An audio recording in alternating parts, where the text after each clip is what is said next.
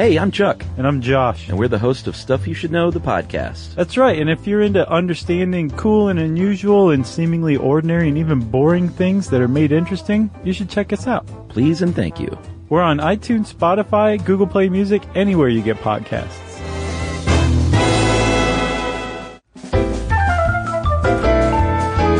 Welcome to Stuff Mom Never Told You from HowStuffWorks.com. welcome to the podcast. I'm Cristen. And I'm Caroline. And Caroline, I gotta be honest with you. I experienced some stuff mom never told you interview envy last week when you got to talk to Anne Marie Slaughter. Yeah, Anne Marie Slaughter is amazing. Um, I tend to not be very intimidated by celebrities, by politicians, by Queen Elizabeth. Queen Elizabeth, because we hang out all the time. Well, so yeah. that's the secret there. Um, but around Anne Marie Slaughter, I clammed up and became a total stuttering fool. I felt like, I felt like, I blew it up in my mind, I'm sure. Um, but she is an author. She's a former diplomat. She worked under Hillary Clinton in the State Department. Um, she has an incredible background uh, as a leader, and now she is the CEO of the New America think tank, which is a nonpartisan uh, organization that's basically seeking to change the world. No big deal. Um, but I got to the office of New America in New York after the you and I had gone to the United State of Women Summit in Washington DC, where Anne Marie Slaughter spoke on a panel about caregiving with uh, Sminty All Star fave Poo she uh, support the caregivers' efforts in this country and abroad. And uh, Anne Marie Slaughter swept into the office, and it's again blown up in my head. And I just saw like Disney birds floating around her because I have such great admiration for this woman.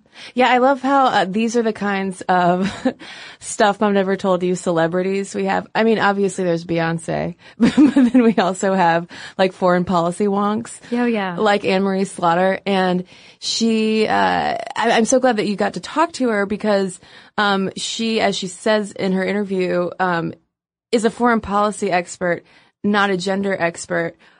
But it just so happens that she went viral in 2012 with this Atlantic magazine article that uh, a lot of stuff Mom Never Told You listeners may have read or, or uh, have heard about, headlined "Why Women Still Can't Have It All," and it really broke the internet. Before Kim Kardashian came around, Anne Marie Slaughter, my friends, broke the internet. I feel like that is such a a much more worthy breaker of the internet. Yes. Uh, I'm not to get, not to get all pitting women against each other. We're not here to do that. Well, and that's something uh, Anne Marie Slaughter knows well, the whole media pitting women against women. Yeah, because if you aren't familiar with Slaughter's work as a diplomat, or if you're not familiar with her work in the Atlantic, she's also written in so many other places. She's written several forewords for several fantastic books. Um, yeah, you might know her simply from the media and the blogosphere pitting her against Sheryl Sandberg. I mean, literally when you Google the two women's names together, the suggested search that pops up is Anne Marie Slaughter versus Sheryl Sandberg. And that seems, that seems silly. Why are two high-powered women, what, we've never seen this before. Two high-powered women being pitted against each other in the Certainly news. not. Um, but basically, uh, Anne Marie Slaughter's philosophies, I keep saying her full name because she is a celebrity to me. Uh, Well, that's such a strong name too. such a strong, wonderful name. Um, her philosophies have definitely evolved over time as she, her philosophies about women in the workplace, about caregiving, uh, gender roles, these things have evolved and, uh, they don't put her in line with Sheryl Sandberg's philosophy of leaning in. But of course, the media is so reductionist. So in addition to pitting Anne Marie Slaughter versus Sheryl Sandberg, it was then framed as, oh, this is, you know, lean in versus lean out, which it's not at all. And it does a disservice to a lot of the complexity and nuance that uh, Slaughter has proposed in a lot of her writing. Um, and as a millennial feminist, listening to the conversation you had with her, I also found it really instructive to hear the experience of a woman who was blazing through academia all the way to uh, you know, being the dean of Princeton's Woodrow Wilson School of Public and International Affairs and previously being at Harvard Law School, this woman at the top of her game, um, dealing with similar workplace issues that we still talk about, but approaching them in w- with a different feminist philosophy, which I don't want to get into because I don't want to like spoil what she's going to talk about. Um, but it, I, I think it's easy for us to sometimes forget how things were not so long ago. Yeah, and the different responses that women of different generations and backgrounds have had to both lean in and to Slaughter's own philosophies. Because, I mean, at their core, their philosophies are not that different. It's helping women advance, getting women into those high paying jobs or just getting women into the workplace in general. But whereas Sheryl Sandberg is arguing that women need to do the leaning in, they need to take it upon themselves to act in certain ways and, and basically behave in certain ways and take certain actions in the workplace. Uh, Slaughter's philosophy falls more along the lines of, yeah, but also the whole system is essentially broken. Yeah, we've got to change the workplace and especially with the work she's doing now, changing our entire approach to the caregiving economy, whether that's childcare or elder care. And one thing that jumped out to me that she said in talking about um, just her the nutshell of her approach to advancing women and gender equality in the workplace, because this isn't just about women, this is about men too, is allowing people to be ambitious, but also emphasize that there's a choice of the direction that you go with that mm-hmm. ambition. Mm-hmm.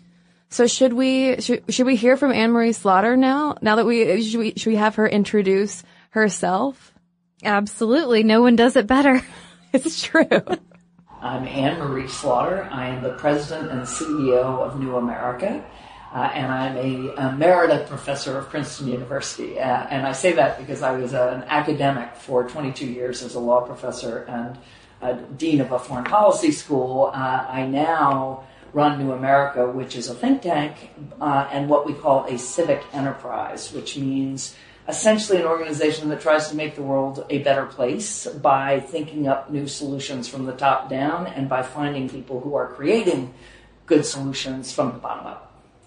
So, Caroline, we are going to hear so much more about those proposed solutions and the people involved in this uh, for the next half hour or so. But before we get into all of the work that she's doing and all the work that needs to be done for caregivers, um, let's get the Sheryl Sandberg issue, maybe not out of the way, but uh, for people who might be curious about it, as we were, um, you asked her how she felt about um, sort of the media narrative around that, right?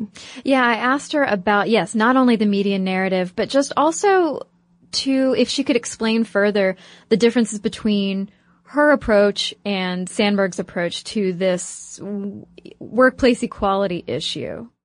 Why Women Still Can't Have It All went, went up online and on the Atlantic website on a Wednesday night in June 2012 and I was in Scotland and with my family, trying to do work and vacation at the same time. I arrived back on Friday, two days later, and there I am on the front page of the New York Times, Sheryl Sandberg versus me. And of course, that was irresistible. And it defined that in the debate, even though uh, I think both Sheryl and I tried very hard not to feed it. So she never wanted to be on a, any kind of panel with me. She didn't ever want to be seen, you know, debating me, even though that's what the media wanted. Uh, and I come out of a culture of academic debate, so I, I like debate, but I don't worry about it. But I think in retrospect, she may have been very smart to do that as don't feed that. That's not where we want to go. We don't want catfights. Um, and I did, in that original article, say that in her talk at Barnard, which gave rise to Lean In, that I thought there was a note of reproach, that it was essentially saying if you you have to lean in. And I was saying, hey, whoa, I have leaned in harder than anybody, well, not as hard as anybody I know, not harder, but as hard. And yet sometimes life happens. And I don't think lean in means you sacrifice your child for your job if that's the way you see that choice. And I certainly at that point thought, this is just a job. Other people can be director of policy planning. No one else can be my teenager's parent. No one else wants to be my teenager's parent, even if I can convince them. And he's making choices that could define the rest of his life. So what kind of person am I? Not just what kind of parent, but what kind of person am I who puts my ambition ahead of my child in that setting? That's not the person I want to be. Um, but I, I then, you know, I've talked to lots of people. I've talked to Sheryl if you look at her book and my book, there's far more overlap than, than contention. We both want women to take a seat at the table and lean in and raise their hand and speak out and be recognized. We both want that, absolutely. And we both want much better policies uh, for supporting work and family. Um, where we differ is partly just on emphasis. I think that because powerful, wealthy women have dominated this debate, we have focused, and I include myself, not nearly as wealthy, but, still, by the standards of the nation, um, we focus on our issues. That's the point of the Atlantic Charter. We focus on our barriers. And now what I want to say is I want to lend my voice and my thinking to to a different frame because we're not going to get to gender equality unless we address this whole spectrum. So it's emphasis. Uh, I think it is also, um, you know, she, she is at the head of a major corporation, and I think it is harder for major corporations to push for policies that will cost business money. And I'm not. I run a nonprofit, so I can say, although it, it costs my nonprofit a lot to offer the policies I offer, still I'm not. I'm not at the head of you know billion dollar corporation, and um, so so I think in terms of we agree more than we disagree. If we disagree, it's going to be in the details. But mostly it's just a, a, difference of emphasis. And in that sense, I think we're very complementary because I, I, want her out there pushing women the way she's pushing women, but I want to be able to say to all those women uh, who find themselves, and increasingly men, who find themselves saying, I'm ambitious, but I've got a choice here I want to say to those people, yeah, you know, there are choices and it's not your fault and you can't always do it and that's okay. That's what life is about. And we need to be helping you navigate those choices rather than telling you either they don't exist or just saying, well, you should choose your career. And I don't mean to insinuate that Sheryl Sandberg's insights are not valuable, that lean in cannot serve as a valuable tool. It absolutely can, but I think that hearing from someone like Slaughter with her own lived experiences, someone who has allowed her life experiences to shape her evolution is so important as well. Um, but moving on from lean in and philosophical differences, I wanted to jumpstart the rest of our interview by asking Slaughter what prompted her to write her last book, Unfinished Business. Well, in 2011, I had been working as the director of policy planning for Secretary Hillary Clinton, and I left that position after two years to go home because I had a teenage son who was having an incredibly rocky adolescence and was making bad choices, and his father and I wanted to both be there. I wrote an article on that experience in 2012 called Why Women Still Can't Have It All, which temporarily broke the internet. A great surprise to the Atlantic to me, and I think to many other women who thought this is not news, but it hit a generational wave.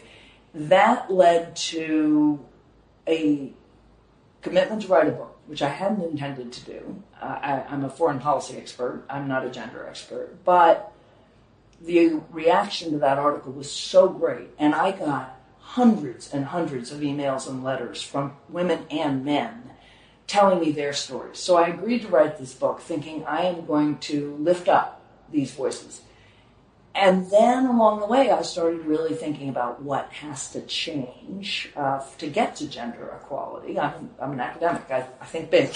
Uh, and really concluded we need a different path to finish the business of the women's movement. So that's where unfinished business comes from. Okay. And so, what does that path look like? Who who's along that path? Well, it starts by saying we've we've done really well on breaking down the barriers to let women be men. In the sense that I grew up wanting to be like my father. My mother was a homemaker. My father was a lawyer. It was clear if you were going to be uh, somebody of value and worth in the world of the 60s, 70s, early 80s, you were going to be like your father. So opening up the world of competition to women, the, the world of careers, the world of earning a living, the world of power and money, that's what we've done. And we've still got a ways to go, obviously. I mean, the, lean in wouldn't be as important as it is if we weren't still working on women to be confident enough and to remove the barriers of discrimination and subconscious bias to, to get women uh, to formerly male jobs. So that part's that's the first half of the revolution.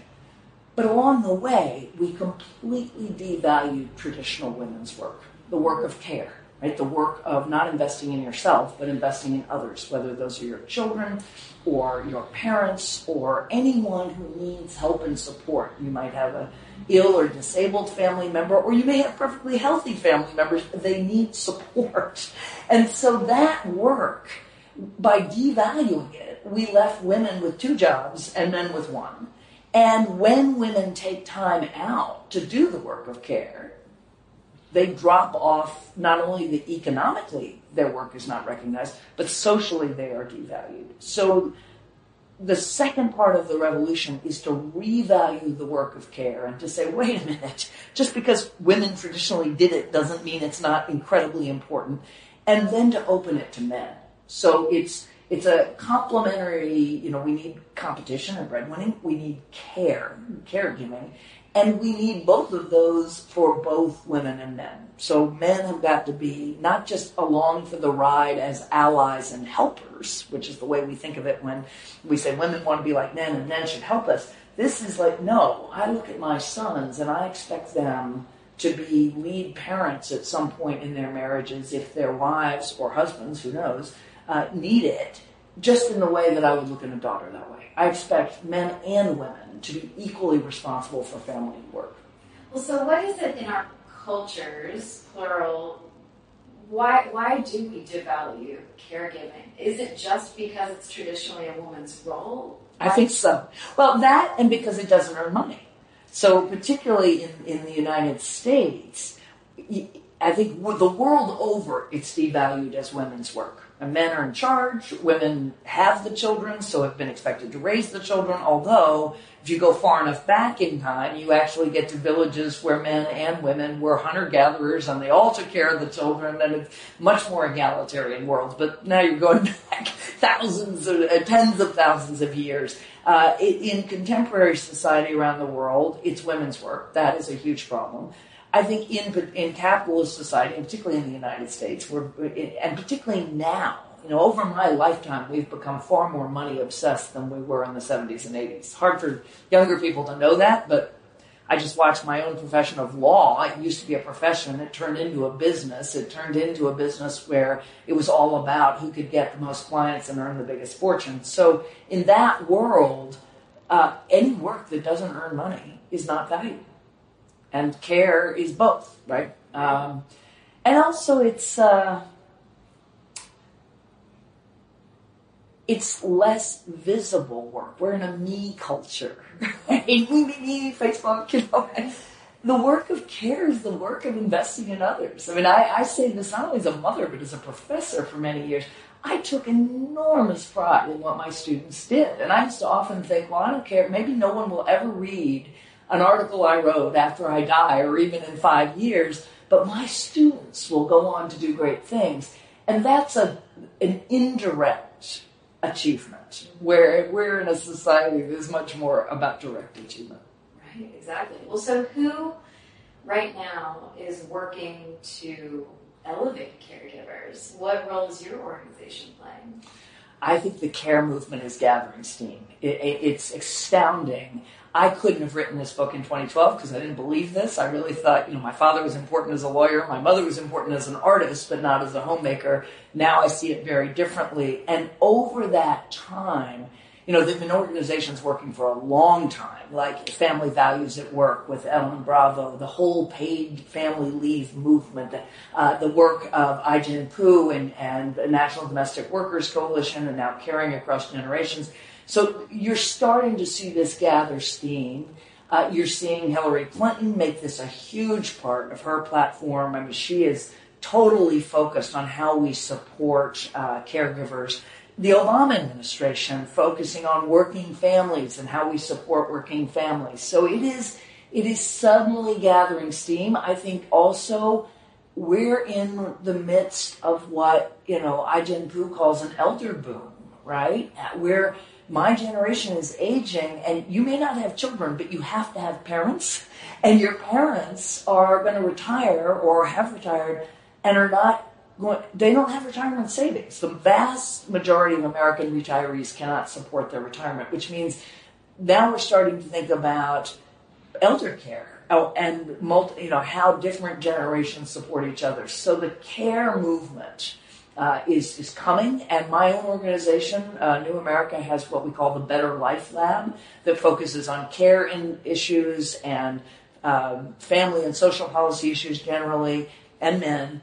Uh, and we and Care.com and uh, Ai-jen Poo's Caring Across Generations are launching a Who Cares coalition to raise uh, the value of care. Oh, so what? What are part of what's the part of the strategy? Well, so there are multiple pieces. Uh, one is the Fair Care Pledge. So it is extraordinary that we pay the people who care for our children the same amount we pay people to mix our drinks, park our cars, and walk our dogs roughly nine dollars an hour. That's that's well below minimum wage in various places. They're not. Uh, they are uh, not protected by just basic wage and hour protections. Like you could have them work 16 hours without paying overtime. So you start the Fair Care pledges. I will pay somebody caring for my parents or for my children or anyone else a, a fair wage. I will I will have decent working conditions. Any of us can do that we also need government policy, though, right? Because the problem is lots of people would like to pay their caregivers more, but it's a choice between, you know, their livelihood and the caregiver's livelihood. And uh, child care for two kids costs more than the cost of rent in all 50 states. So there's a personal piece, the Fair Care Pledge. There's advocating for paid family leave, and Secretary Clinton has a proposal that no family should have to pay more than 10% of their income for child care. I hope that'll extend to elder care. Uh, there will be a corporate piece in terms of corporations who can really support care. Uh, and then there's storytelling, right? You know, this is what's closest to our hearts. cares about our loved ones, and we need to elevate those stories of forcing a woman to choose between her job and her child, or a man between his job and his child or his parent, uh, and bring that into national consciousness.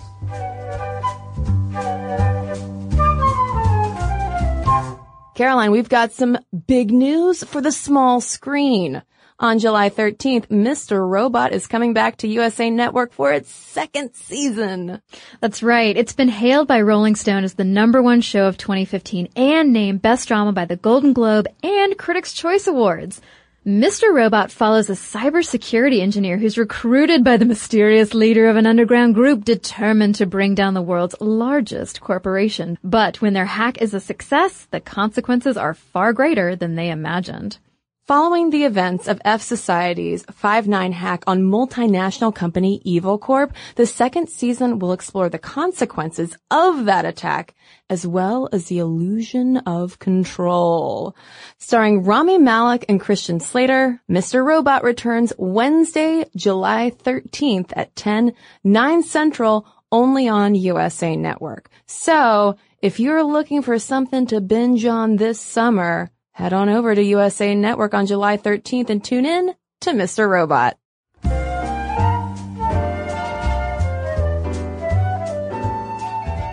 What generational differences have you seen um, with, you know, when you wrote your article in 2012, after you wrote your book? I'm interested in the generational differences in the responses to these pieces and to your work in caregiving. My original article, I think it is fair to say, was broadly welcomed with enormous enthusiasm by younger women. Not all, but the vast majority. And rejected and intensely disliked by many of the most successful women of my generation for reasons I understand. They felt that I was betraying what they and the generation 10 years ahead of me had, worked so hard for. That by kind of pulling aside the curtain and saying, you know, I'm a really successful woman who's had a great career and I can't make this work uh, when faced with a choice between a teenage son and my career. And if I, who have every advantage under the sun, can't do this, and I'm very ambitious, we need to rethink this. They worried it was too soon, that this immediately gives employers and leaders ammunition to say, see, we've told you all along, women in the end are going to choose their families over their career. You shouldn't hire them. You shouldn't expect them to do the same thing. So young, but younger women felt like, wait a minute. Of course we're just as good as any man. Of course we're going to be equal. And this is just reality. And we need to, we need to talk about it openly. You know, this, the fact is we're stuck We've been at 20% women at the, in, you know, leaders in a good industry. In bad industries, it's like 5%. So younger women really felt like, thank you for being honest. I think many, many older women, again, particularly those uh, who are in careers, felt like that honesty may be true for you, it's not true for us, and you're imperiling the gains of the movement. And then there's a whole group of women who never get to talk who are the women who have stepped out or taken a part-time job or deferred promotion for their their children, and they were enormously grateful. They are. I always say to women who went to business school, look around the audience. If you think back to your business school class, at least two thirds are missing, and those women are the women who couldn't make it work through no fault of their own. It's not their ambition; it's life, and why those women were very grateful, but those women don't get heard from. Right. And then, you know, there's so many layers in terms of socioeconomics and, and different backgrounds and cultures. Yes. And, and, you know, they, they also, their voices also are often left out. So have you heard from some of these women who aren't in business schools, for yes. instance, but yes. maybe they are working three separate jobs? Right. Yes. So, so it's interesting and again, there needs to be a divide. So, um, part of the, I think my original article, it was frankly aimed at a very small slice of women. I said in the article, I'm writing to the Atlantic readership. This is not the women who are working three jobs. This, this is women who more or less look like me and have careers like me. Uh, and so I knew that, and um, of course, nevertheless, got critiqued for it, but that's okay, and that's that's fine. Uh, I think what I've come to think is that the frame of that article was wrong because inevitably when we focus on having it all or even women advancing, we're looking at a narrow slice. I mean, that, that lens says how many women are in the Fortune 500. That's the metric, right? So, well, that, Okay, that at best will be 250 women, and the women who aspire to that, that's a very small slice. The care frame, and this is again thinking very hard over three years, is much more amenable to a coalition of all women because we have too few women at the top and far too many women at the bottom.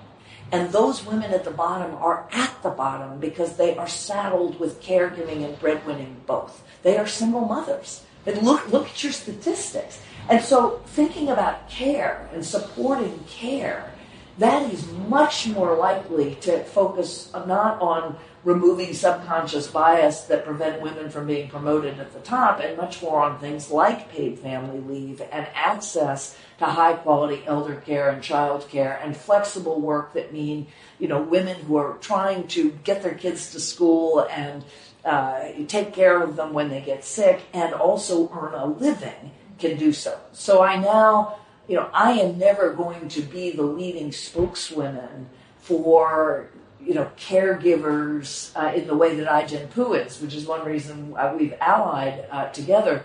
But I believe strongly that the women's movement now has to speak for all women, and that is much more about care policy than confidence.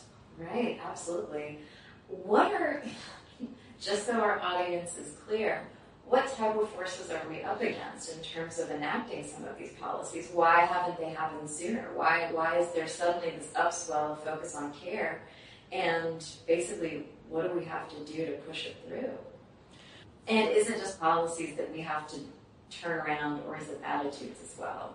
It is certainly both, and it's complicated uh, because there have been women all along, since very early in the feminist movement, who said, wait a minute what's holding women back is the second shift, right? But Arlie Hochschild, we've all read the second shift. That was three decades ago, right? And, and so it's, this is not new. And there have always been women saying we have got to focus on issues like paid leave and childcare.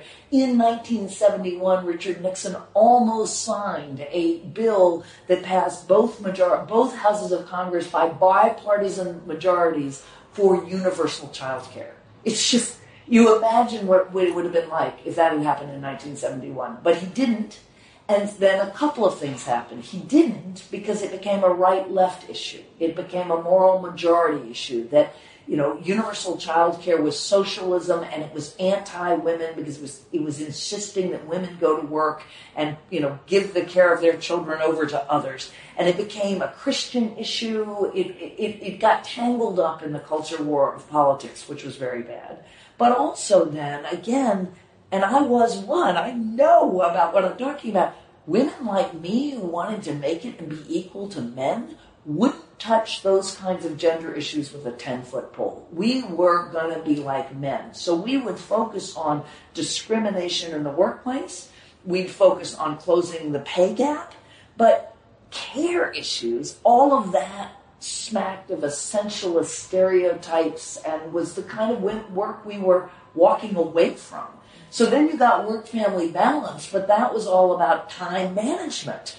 You know, I don't care how good a manager you are, splitting two full time jobs into one day when you're competing with men who are only doing one of those jobs, sure, there's a small slice of just extraordinary women who make it work uh, and who have a huge amount of, hel- of help, but that's just not the standard. We should be holding all women to. And what is happening now is that a growing number of women like me who have been in the kind of career women, confidence feminism camp are now embracing a much more holistic care perspective. And certainly you're seeing that as women politicians get elected. That's in part because the votes are much more around care issues than they are around confidence issues. Uh, and that's because I think also we're seeing this as an economic and social issue that our you know, we're driving women out of the workforce because they can't make it work. If it's more expensive to pay for childcare, then somebody's going to stay home, and that somebody's going to be still much more likely a woman.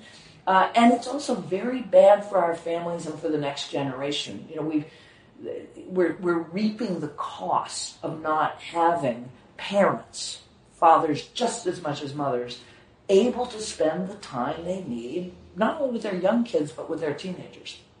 Well, so who Who's doing it right? What countries, what cultures, what societies are doing it right? Who can we look to and say, see, their society didn't Yeah. collapse Yeah. because they're flexible? well, all the Nordic countries, which is that's where we always go. But the Nordic countries are important because they're, you know, they are highly competitive economies. They're not France. The Nordic countries, Denmark, Sweden, Norway, Finland, they figured out how to be highly innovative. And Finland's like one of the great centers of the tech innovation world. Sweden too, they figured out how to have much more flexible economies. They are not state uh, governed and, and restricted economies like, like some of the continental European countries are. Uh, but they have figured out how to provide uh, what I call and Ai-jen Poo call a infrastructure of care. Right? They provide uh, maternity leave and paternity leave, and some of that paternity leave is mandatory in the sense of it's use it or lose it. If a man doesn't take it, nobody gets it that you can leave at four o'clock and do your work later or not do your work, uh, uh, and, and they still manage to be highly productive uh, and competitive. Uh, they have uh, high quality uh, care available, some state sponsored, some private. Uh, so those countries really are ahead of us. The French are way ahead of us in terms of providing fantastic childcare. You know, parents who live in France for the first five years of their children's lives are like, why would you ever go home? Because three months in, you drop your child off at state sponsored high quality care that ensures that all kids get the kind of stimulation they need. Uh, they have, you know, home visits. They, they and, and France is the only one of the, of the continental European countries where the birth rate is, is going up, right? Because they figured out if you make it easier to have kids, uh, you, you can, in fact, increase uh, both your, uh, your birth rate uh, and women in the labor force. Uh, so, but there are other countries too where, um, you know, Japan, interestingly enough, recognizes they desperately need women in the workforce, and they are starting to offer, uh, make it much easier uh, for women uh, to have care alternatives. They, of course, are an aging society, and they're pioneering elder care uh, as well. And then there are individual countries. Britain has been great on things like you have a right to demand flexible work. That's a right. And so the idea that if you work part time, you're stigmatized, not in Britain. You know, and it, you know, Britain's an Anglo-American competitive economy. They're way ahead of us on changing cultural attitudes about men and on working differently.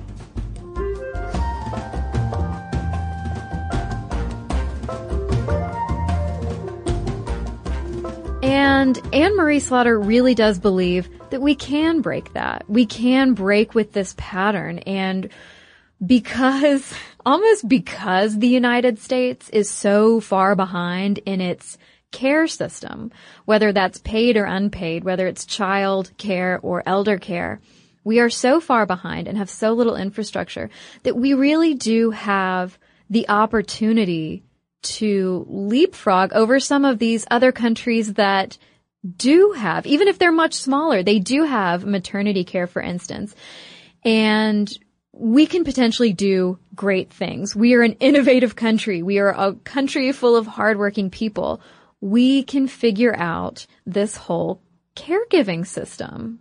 Yeah, and and in that, she really believes that we can break down gender stereotypes by you know, kind of eliminating this idea that women are the natural caregivers and that men that because that also takes a choice away from men too. You know, men who might want to stay home or men who might want more flexible schedules, um, and that we can achieve equality in caregiving and breadwinning, which is something we should devote a podcast to, um, bypassing policies. I mean, again, like it's so clear that she is such an academic, Yeah. you know, and and again, such a policy wonk because she really sees that as the the way forward. Yeah, the example that she gave in the rest of our conversation was basically like, look at these countries, for instance, who never had infrastructure for landline telephones.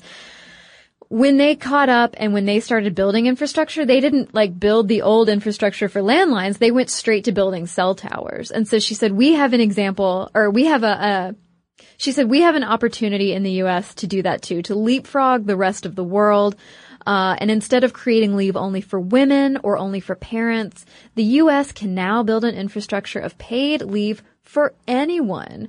People who are caring for children, parents, the sick, or the disabled in any family. And yeah, like you said, part of this is breaking down those gender stereotypes around what it means to be a caregiver uh, whether that's paid or unpaid, and what it means to be uh, the breadwinner.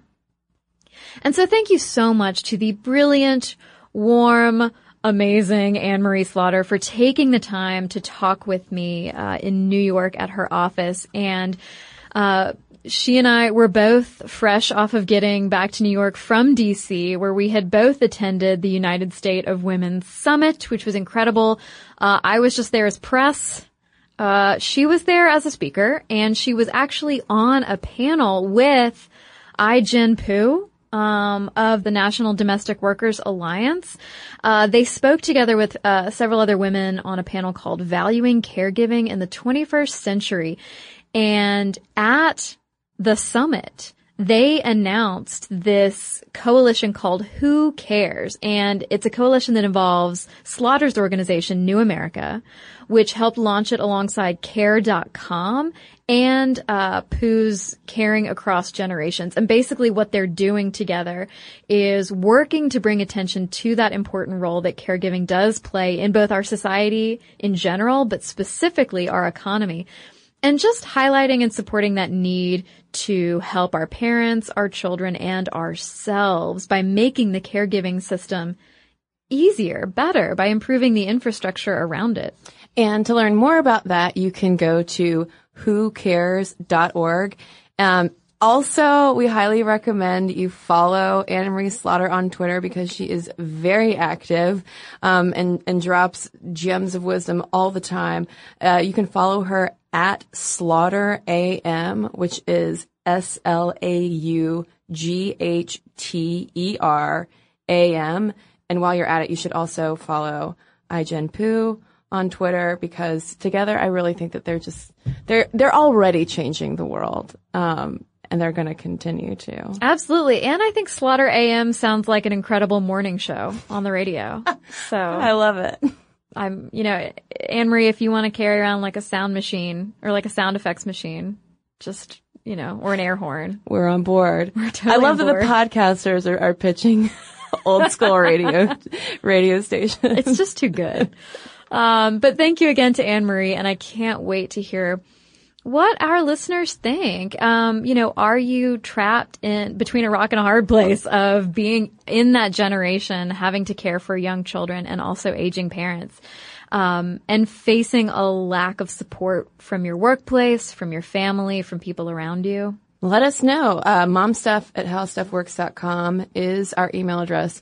You can also tweet us at momstuffpodcast or message us on Facebook. And we've got a couple of messages to share with you before we head on out.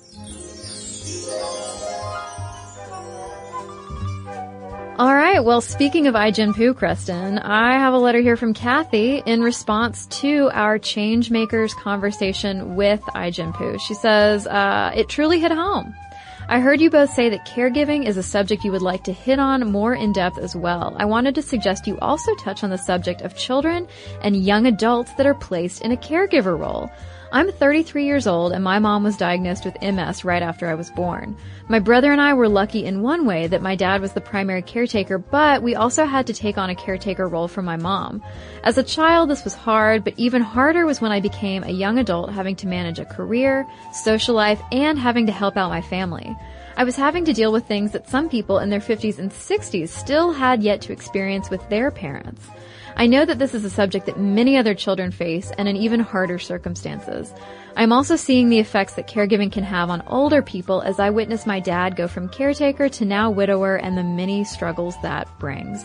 I'm also very inspired to see what I can do to help make a difference for others in this position. So thank you, Kathy, and I'm so glad you enjoyed that episode with Ai-jen Poo, and I hope that means that you also enjoyed our conversation today with Anne Marie Slaughter. Well, I have a letter here from Robin writing about our episode Feminism for Sale, in which we talked to Andi Zeisler, who's the co-founder of Bitch Media and also the author of the recently released We Were Feminists Once. And Robin mentioned that she works at her university library and was really excited when uh, the library got a copy in of We Were Feminists Once. And she writes, Reading Zeisler's book and listening to your conversation has encouraged me to consider my own foray into feminism. When I started university four years ago, I didn't identify as a feminist at all. I believe I told my very feminist roommate that I didn't think, quote, those kind of issues were relevant to me, and I'm surprised her eyes didn't roll out of her head. By the end of my second term, however, I was writing an essay interrogating patriarchal conceptions of disability in the bell jar, and I started taking feminism theory courses in my second year, and since then, much of what I've written for my classes has looked at gender and sexuality. Now, a day before I officially graduate, congrats, P.S., I am proud to call myself a feminist, but I have to wonder how much of my own journey has been influenced by feminism's rising popularity. I had just finished my second year of university when Beyonce made her feminist statement at the VMAs in 2014, and since then it seems as though my personal declaration has been shared by many celebrities. I covet those undies with feminists on their rear. I'm a sucker for a good, strong female character, and I sometimes wonder if my decision not to regularly shave my legs qualifies as a feminist choice. And it's not. I just think it's a lot of work to get my leg up in the shower. While I like to think I'm more aware of feminist conversations that have been taking place out of the limelight, I'm still undeniably influenced by the rhetoric of marketplace and choice feminism. It's a lot easier to call oneself a feminist in 2016 while ignoring political, economic, and social inequalities that continue to persist around the world. Reading We Were Feminists Once and listening to wonderful podcasts like Sminty remind me to constantly interrogate my politics and refuse that kind of easy feminism which doesn't challenge us to remake the world.